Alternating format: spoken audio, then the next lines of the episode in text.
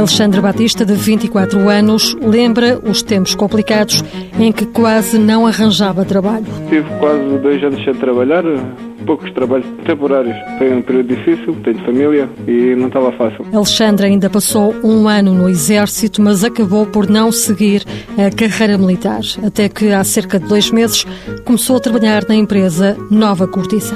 Ora, dizer que haviam uh, possivelmente postos de trabalho aqui disponíveis e então vim fazer a ficha de inscrição.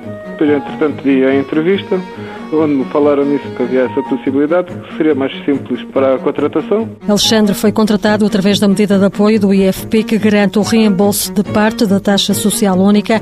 Diz que está a gostar do trabalho que faz. Chega à cortiça, vê dos caminhões, é descarregada, está em pilhão.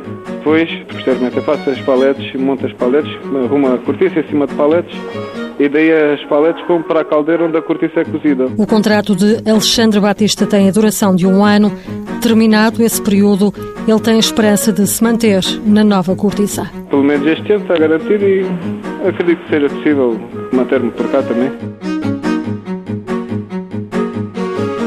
Mãos à obra, financiado pelo Estado português e pelo Programa Operacional de Assistência Técnica do Fundo Social Europeu, sob o lema Gerir, Conhecer e Intervir.